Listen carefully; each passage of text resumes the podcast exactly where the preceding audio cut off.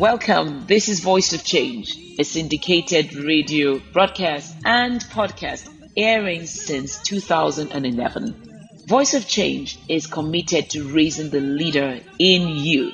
And because time is the unit of life, I assure you that the next few minutes you have decided to invest in your own leadership journey will be rewarded with a definite paradigm shift. Stay with me on Voice of Change.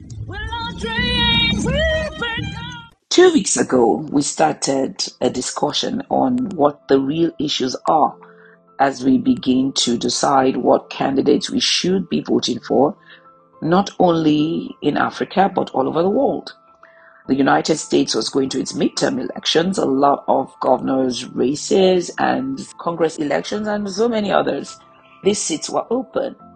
There were some interesting scenarios, like in Pennsylvania, where we had Dr. made famous by TV and Oprah, Dr. Oz, against John Fetterman. In Pennsylvania, I mean, there was talk about the fact Dr. Oz does not even legally reside in Pennsylvania, but that aside, the most important thing was that John Fetterman was recovering from a stroke.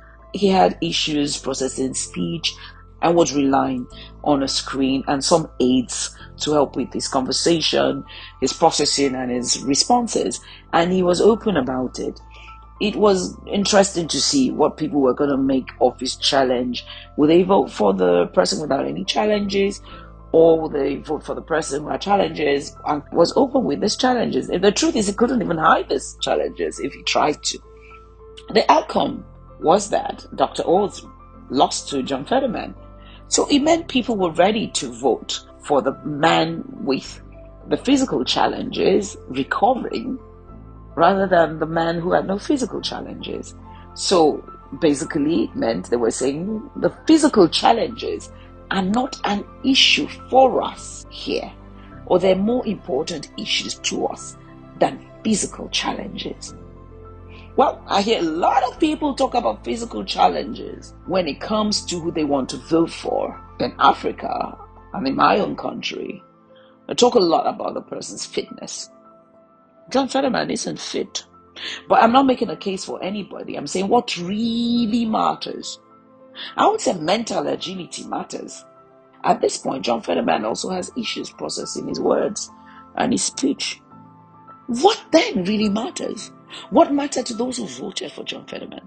What are the things we should be looking for in a candidate? Join me after this break. You're still tuned to Voice of Change. Voice of Change is sponsored by EB Consulting and Awesome Treasures Foundation partners. Subscribe to Voice of Change podcast today on iTunes and Spotify and don't miss a single episode.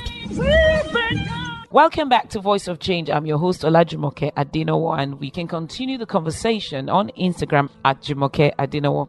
I found the race for senator in Pennsylvania in the midterms in the US so interesting because like I said before the break, a man who was recovering from stroke and therefore had physical and some challenges with processing information and responding won the race decisively against a man who had no such issues. So, what then mattered to those who voted for John Fetterman, who was recovering from a stroke? Perhaps his morals, perhaps his value system. These days, we downplay more and more the value system of the candidate that we're voting for. At the end of the day, my listener, leadership is not a job. It's not what we do, it is who we are. We lead from the overflow of who we really are. These days, there are no manuals anymore for many issues a leader in the 21st century faces. We live in what the American military will call VUCA times, volatile, uncertain, complex, and ambiguous times. Times for which absolutely no manual exists. I mean, what manual existed for COVID? There was none. We had never faced anything like that before. There were two or three people living worldwide who had faced the Spanish flu, which was the last pandemic, who also saw this pandemic. So there was no manual, no experience, nothing to rely on but your intelligence, your ability to analyze, your ability to take decisions when you're given information, your ability to even know how to source for information. Are we noting the skills Asking the right question is more important than even getting the right answer. The process is usually even more important than the outcome. Yes, the process is more important than the outcome. That skill to extract the right information amongst all the noises that are speaking to a leader, very, very important. The skill sets, the moral values, what is right? I ask for a lockdown. What does that mean? Should I not experience a lockdown myself to know what it means to the people I've asked not to move? Knowing that businesses are affected by the lockdown and my business and my salary is not even affected. It's too much if I just experience what they're going through that they can go out. Why would I want to party? These are issues that boil down at the end of the day to the moral fiber of the person we're voting for.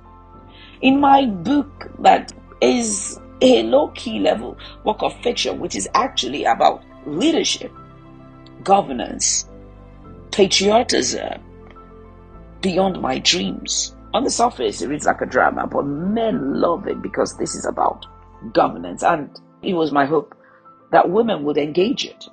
Someone said I was learning about federalism for the first time. And I thought, really? I come from the Federal Republic of Nigeria. Did you never wonder what the word federal before republic meant? Be that as it may, on page 145, the two protagonists are discussing leadership. And the female protagonist, Rola, says, We need our clergy, pastors, and imams to take up the responsibility of teaching their congregations that political engagement is key. And, she added, not in the way some actually impose candidates on their congregations, but by teaching them well enough to equip themselves with the tools to make the right political decisions, like Holly Johnson will do. Teach them what values to look for in real leaders. Now, wait for it what values to look for in real leaders. My listener, get this list. Competence. Is the leader competent? Character. Who is that leader in the dark?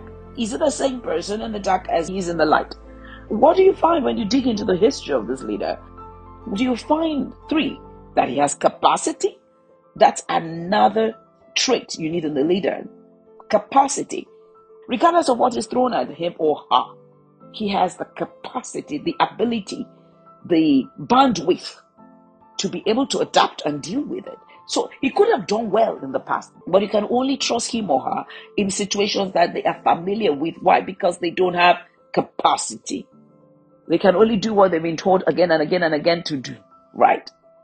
For track record, have they ever delivered before? Doesn't matter what they say they can do. Have they done it? Would you fly in a plane if a pilot sits down and says, you know what, I've never flown before successfully. However, I can. I promise that I can do it. Yes, we can. Let's go for it. it would you listen to such rhetoric? Would you not say, yes, you have the pilot certificate, but how many times have you taken off, landed, flown in a storm? Mm-hmm. Five, Rola said, morality. Morality. What are the morals do they have a keen sense of what is right and what is wrong? At the end of the day, if a leader invades another country or does not invade another country, it's down to the sense of what he believes is right or wrong. We've had people invade other countries on pretexts, different trumped up reasons, and they invade other countries and kill, pillage, kill, destroy, wreak havoc. In so many cases, shaking the entire world economy. And it all boils down to the moral system of one man. Usually, man, by the way. Because I often say women do not send their husbands and sons to kill other women's husbands and sons. So women don't easily go to battle, send their country to battle. They negotiate, they compromise, they look for a good middle ground. They look for win win rather than lose win. So, morality, at the end of the day, whether a whole nation goes to war, boils down to the leader's morality. Why then would you vote for a leader who seems to have everything else but lies? Lies. Whatever he or she says, you can't trust it. There's so many lies, so many fabrications. Can you trust a leader whose moral compass is not true north? That is, their moral compass is whatever benefits them in a particular situation, as we go towards the elections, we might want to do what Rolla in Beyond My Dreams, which by the way is available on Amazon and at Roving Heights in Nigeria. Project 2023, according to Rolla, should then be to make sure that ourselves and others that listen to us look for these qualities as markers of real leaders competence, character, capacity, track record, and morality. If you're Nigerian, what are you doing to make sure that 2023 is a year of decision for Nigeria like none other? A year where we take decisions at the polls that we will not regret, and our grandchildren and great grandchildren to come will not regret. This is a chance that comes once in four years to make an impact, to have a say. Make sure that your actions, even as we go towards these elections and on election day, really, really count and make an impact. It's time for change.